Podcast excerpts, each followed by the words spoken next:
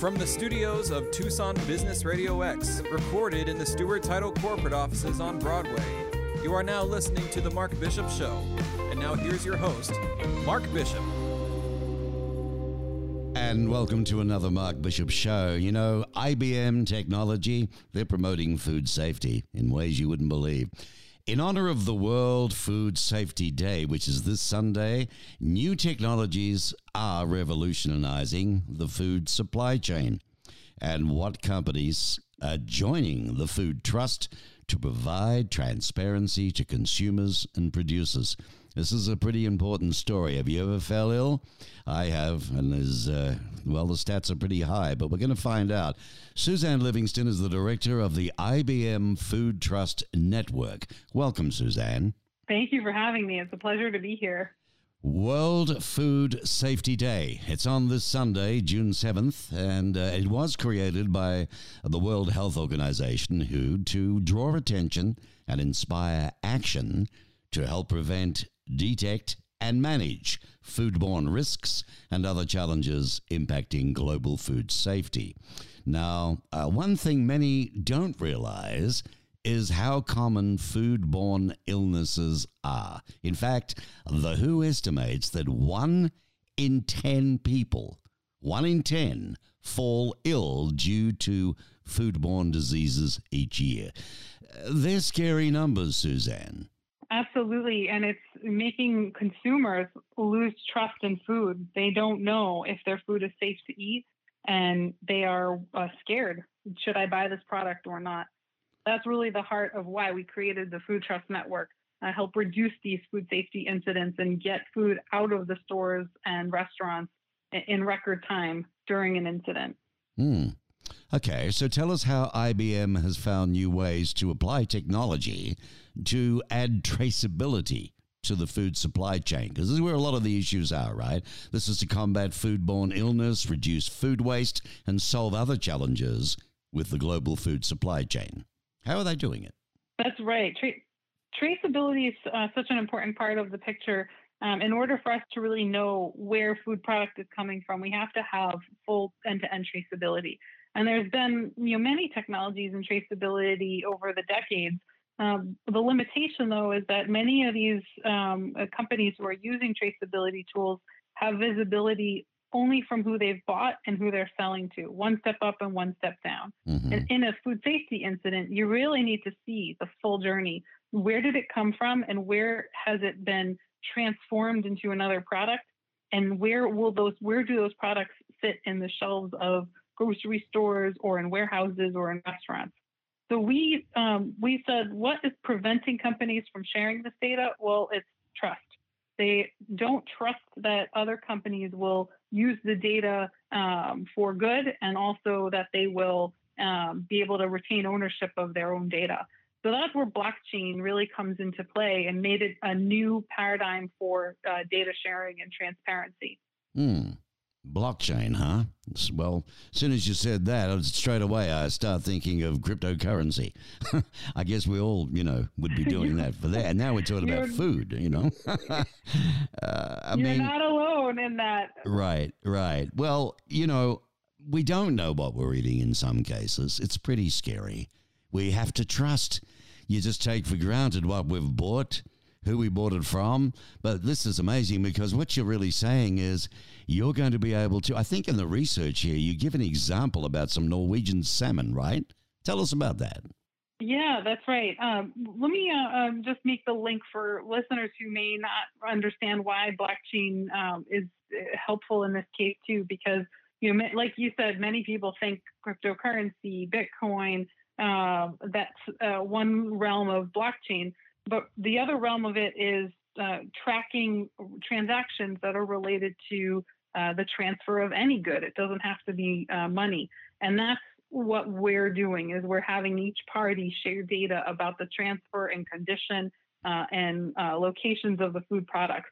One of the companies that um, is uh, uh, joining the system and has their uh, product available at Whole Foods right now um, is Quarry Arctic. And Quarry is a, a salmon producer. Um, they have a uh, invested in very high quality uh, salmon feed. Uh, they invest in great practices, and they want consumers to know when you're buying a salmon product at Whole Foods that it's theirs, and also share with consumers like video and information about uh, the practice and the uh, harvesting process. Mm. And that's oh, the whole journey from Norway to the U S. Wow. Uh, the others are going to have to fall into line, aren't they? Yes, absolutely. Like, we're seeing so much more demand for consumer traceability. Uh, one of our clients is uh, Carrefour. Uh, they're a major retailer in Europe. And when they added consumer traceability to food products in their stores, they saw an increase in sales um, of those food products. And they're tracing many different products. So they're using our platform for, you know, chicken and produce and eggs mm. and milk. Um, like I mentioned, we have um, um, uh, baby food as well. Uh, Nestle is bringing, uh, has baby food and also coffee and um, uh, uh, their own manufactured food products on. Um, we have olive oil. It's quite a broad, diverse set of products that are in the system and tracked.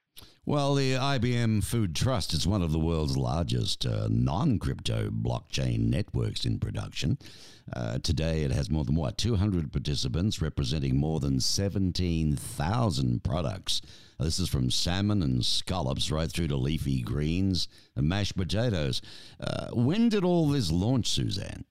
And well, we've been uh, working on this for the last three years. Um, back in twenty seventeen, uh, we had an initial group of ten uh, forward-thinking food companies, Dole, Nestle, um, Walmart, who wanted to uh, test and trial that this could work for traceability. And so that's what we did in the twenty seventeen timeframe. Early in the year, we piloted uh, with uh, pork and with um, fruit.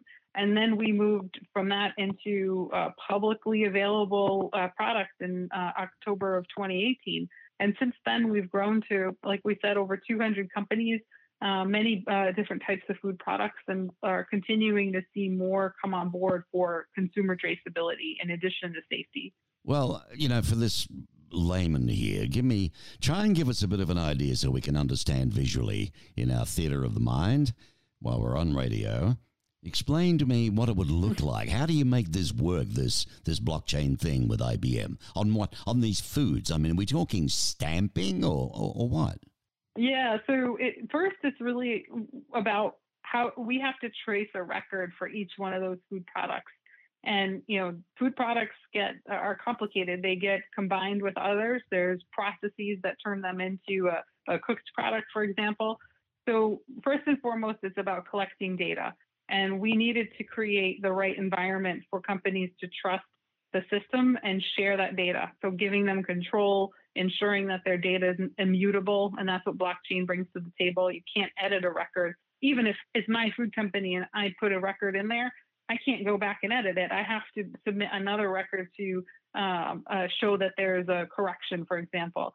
So that's the trust level for the platform. And then each company submits their data. They can bring it on board directly from um, sensor devices, from uh, uh, systems that record their food transactions. Mm-hmm. Um, even those who don't have systems, like a small farm, can just go online and upload data directly into the tool. And then comes the Q R code part of it. Once that final product is created, a Q R code is uh, typically put on the packaging. And that Q R code references Uh, unique characteristics about it, a lot number, a date, um, a product I D. And that is what, when you scan that Q R code, uh, it's behind the scenes launching that data from the Q R code into our system and searching for the unique, uh, uh, the unique journey, the unique trace for it, mm. and displaying that back to you on your phone. Amazing. Supply chain visibility. I guess this really strengthens the consumer relationship, doesn't it? From, you know, like from the farm to the store. You know what I mean? Exactly. Consumers don't trust that uh, the labels on food products, you know, one in, in five labels for seafood is wrong. Really? Um, either intentionally or unintentionally.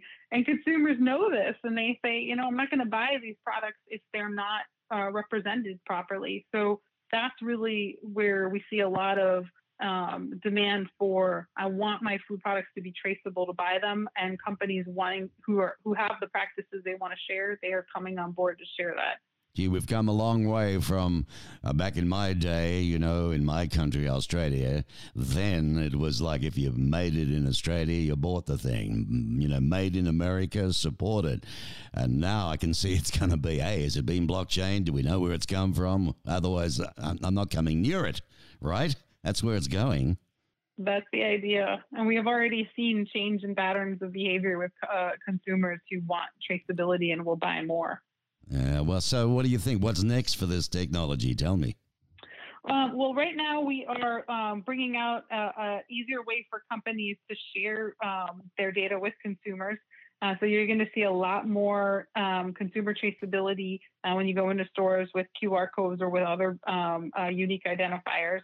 And for companies who are food companies who are affected by um, the COVID nineteen crisis, we have a free trial to our documents module, which allows them to share uh, certifications uh, with new suppliers, and that's until August twentieth. So they can find a new uh, buyer or suppliers uh, or a new supplier quickly and learn uh, if they have the right practices and also the right documentation to support being a supplier of that food product. Mm. All right. So from a consumer point of view, and also from uh, perhaps a Uh, developer, manufacturer, uh, breeder, whatever. Uh, is there a site that people can go to to understand this better, read more? Yeah, the best place to go is ibm.com forward slash food, and that's where they can learn more about the um, product, see a demonstration of it, and also see what clients of ours are doing with the platform.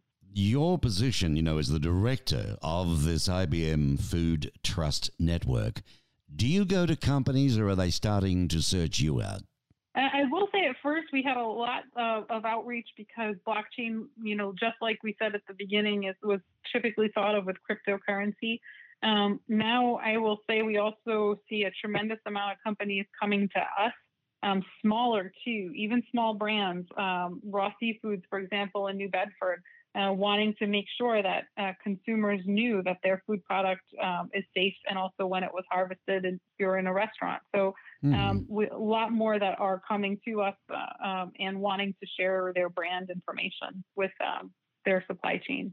So tell me something, a little left field here for you, seeing you're in the food game from a point of view of knowing who does what and where. Who's got the best oysters and where do they come from in America? Oh, well, I am from Massachusetts, and uh, I am partial to the, the Wellfleet oysters. Are they a nice size? Depends.